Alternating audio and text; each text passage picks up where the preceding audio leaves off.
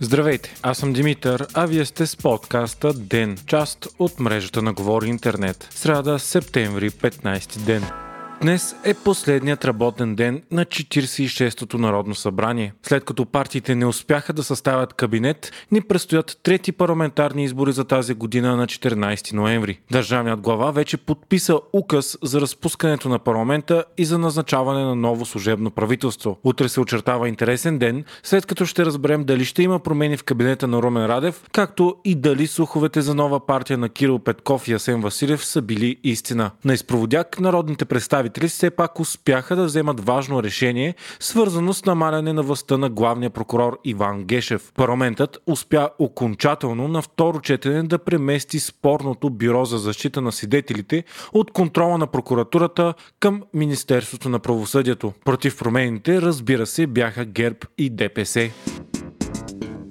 В България едва 64 души от 9494 починали от коронавирус от 1 март насам са били вакцинирани, обяви Министерството на здравеопазването. От 6488 хоспитализирани в периода 1-14 септември, едва 7,2% пък са били с завършен вакцинационен цикъл. Това е поредното доказателство, че вакцините са силно ефективни против тежко протичане на коронавирус и летален край. Междувременно Същевременно новите случаи у нас са 2029 за денонощието или 9,45% положителни проби. И докато случаите продължават да са много, страната ни вече се чуди как да се оттърве от дози вакцини, които са с изтичащ срок на годност. Така днес парламентът разреши даряване или продажба на общо 717 500 дози. Дарение предимно от препарата на AstraZeneca, който на практика вече не се използва в България, ще получат Бутан, Босна и Херцеговина и Бангладеш. Фокони ще бъдат продадени на Норвегия.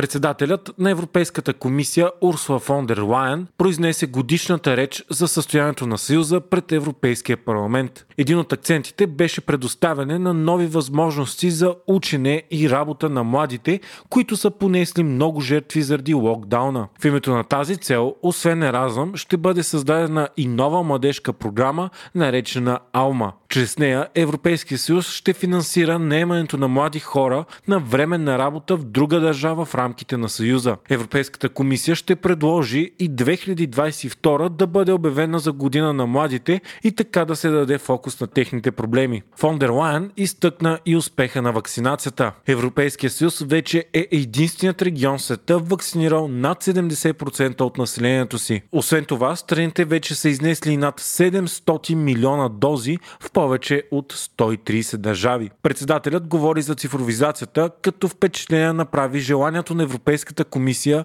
за постигане на световно лидерство в производството на полупроводници. Фондер Лайен посочи, че създаването на пазарна автономност в производството на чипове не е само економическа необходимост, но и въпрос на суверенитет. Друг акцент беше, че Европейската комисия ще организира през 2022 година Европейска среща на върха на отбраната, за да бъде обсъдено създаването на общ европейски отбранителен съюз. Разбира се, не беше пропуснат и въпроса за климата, миграцията, законността и медиите, където позициите на Европейската комисия са всеизвестни. Вие слушахте подкаста Ден, част от мрежата на Говори Интернет. Водещ бях аз, Димитър Панелтов, а аудиомонтажът направи Антон Велев.